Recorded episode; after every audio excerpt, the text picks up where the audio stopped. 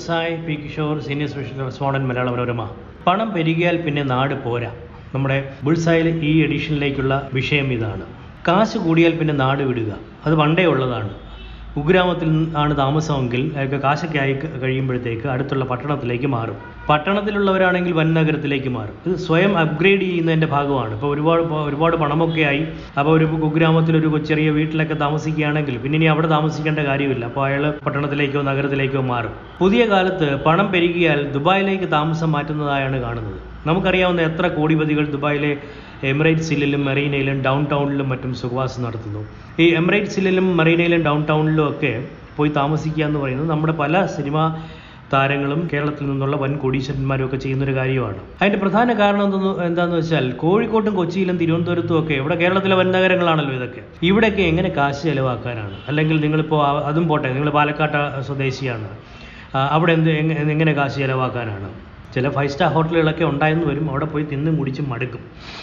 ലണ്ടനിലും ദുബായിലും ഒക്കെ കാശ് ചിലവാക്കാൻ ഒരുപാട് വഴികളുണ്ട്. പണത്തിൽ കുളിക്കുന്നവർക്ക് അതൊന്ന് ചിലവാക്കാനുള്ള പെടാപ്പാട് മറ്റുള്ളവർക്ക് മനസ്സിലാവത്തില്ല. ഇതൊരു വാസ്തവമാണ് കേട്ടോ. നിങ്ങൾക്ക് ഒരുപാട് പണമുണ്ട് എങ്കിൽ അതൊന്ന് ചിലവാക്കി അടിച്ചു പൊളിക്കാൻ നിങ്ങൾക്ക് അതിന് അത് അതിന്റെ വഴികൾ അറിയണം. പെട്ടെന്ന് ഒരുപാട് പണമുണ്ടായി നാട്ടിൻപുറത്താണ് താമസമെങ്കിൽ അവർക്ക് ഇതൊന്നും അറിയത്തില്ല.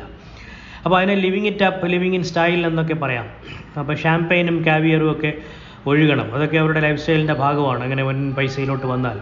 അതൊന്നും അറിയാത്തവർ ഒരുപാട് കാശുണ്ടെങ്കിലും അത് ഒക്കെ അലമാരി വെച്ച് പൂട്ടിയിട്ട് അല്ലെങ്കിൽ പൂത്ത കാശുണ്ടായിട്ടും നാട്ടിൽ കഞ്ഞിയും ഉണക്കമീൻ ചമ്മന്തിയും ഒക്കെ ആയിട്ട് കഴിഞ്ഞുകൂടും. ഇതൊന്നും അറിയാത്തവർ അറിയാവുന്നവരാണ് ഞാൻ പറഞ്ഞ മാതിരി ഈ ലണ്ടനിലും ദുബായിലും അവിടെയൊക്കെ പോകുന്നത്.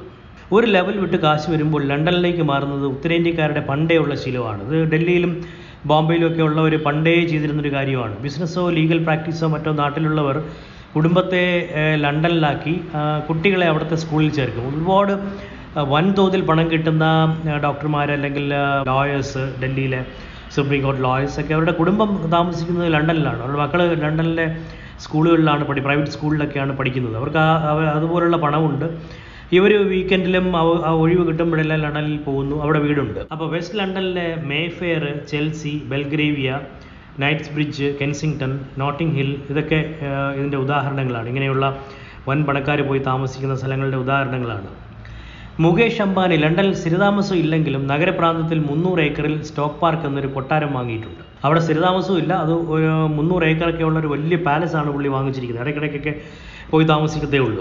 വിദേശങ്ങളിൽ എങ്ങനെ കയറിപ്പറ്റാം എന്നാലോചിച്ച് വിഷമിക്കുന്ന ഒരുപാട് ആൾക്കാർ ഇപ്പോൾ ഉണ്ട്. കുട്ടികൾ മാത്രമല്ല അവ അല്ലാത്തവരും ഉണ്ട്. പണം ഉണ്ടെങ്കിൽ ഒരുപാട് മാർഗങ്ങളുണ്ട്. അമേരിക്കയിൽ പോലും എട്ട് ലക്ഷം ഡോളർ ഏകദേശം ആറ് ദശാംശം ആറര കോടി രൂപ. ചില പ്രത്യേക തൊഴിൽ മേഖലകളിൽ ചെലവിട്ടാൽ വീസ കിട്ടും. അവിടെ പോയി താമസിക്കുകയും ചെയ്യാം. അപ്പോൾ പോർച്ചുഗലിൽ ഗോൾഡൻ വീസ കിട്ടാനായിട്ട് അതായത് റെസിഡൻസിനുള്ള ഗോൾഡൻ വീസ കിട്ടാനായിട്ട് two point eight lakh pound അതായത് ഏകദേശം രണ്ട് ദശാംശം ഏഴ് കോടി രൂപ അവിടുത്തെ റിയൽ എസ്റ്റേറ്റിൽ മുടക്കിയാൽ മതി. മാൾട്ടയിലാണെങ്കിൽ ഏകദേശം ഒന്നേ മുക്കാൽ ലക്ഷം പൗണ്ട് മുടക്കിയാലും ഗ്രീസിൽ രണ്ടര ലക്ഷം പൗണ്ട് റിയൽ എസ്റ്റേറ്റിൽ മുടക്കിയാലും സ്ഥിരമായി താമസിക്കുക അതായത് നിങ്ങൾക്കൊരു ആറേഴ് കോടി രൂപയുണ്ടെങ്കിൽ പോയി പല രാജ്യങ്ങളിലും പോയി താമസിക്കാൻ പറ്റും. അവിടെ വിസ കിട്ടും. അവിടെ അത് ഇൻവെസ്റ്റ് ചെയ്യണമെന്നേ ഉള്ളൂ. ആരൊക്കെ പോകുന്നു? പഠിക്കാനെന്ന് പറഞ്ഞ് പോകുന്ന പിള്ളേർ ഇവിടെ പി ആർ അവിടെ പി ആർ അതായത് പെർമനന്റ് റെസിഡൻസ് ആണ് പി ആർ എന്ന് പറയുന്നത്. ഒപ്പിക്കുന്നത് മാത്രമല്ല പുത്തൻ സംരംഭകരും കോർപ്പറേറ്റ് എക്സിക്യൂട്ടീവുകളും ഒക്കെ പോകുന്നുണ്ട്. നികുതി കുറഞ്ഞ ഈ ടാക്സ് ഹെവൻസിലാണ് എല്ലാവർക്കും നോട്ടം. എല്ലാവർക്കും അങ്ങോട്ട് പോകാനാണ് താല്പര്യം.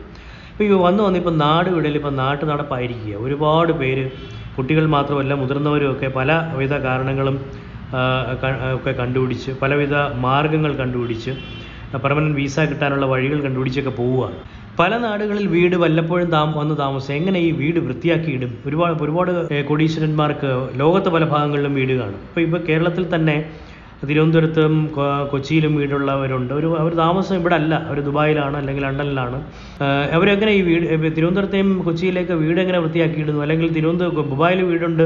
ഇപ്പോൾ താമസം കുറേ നാളായിട്ട് കൊച്ചിയിലാണെങ്കിൽ അവരെങ്ങനെ അവിടെ വീട് വൃത്തിയാക്കിയിടും? ഇതിനൊക്കെ ഇതൊക്കെ നോക്കി നടത്താനായിട്ട് ഏജൻസികളുണ്ട്. അത് നമ്മൾ തന്നെ കുറേ ജോലിക്കാരെ വെച്ച് തൂത്തു തുടയ്ക്കണമെന്നില്ല. അത്ര ഏജൻസികളുണ്ട്. അവർക്ക് ശരിക്കും പണം കൊടുത്താൽ കാര്യം നടക്കും.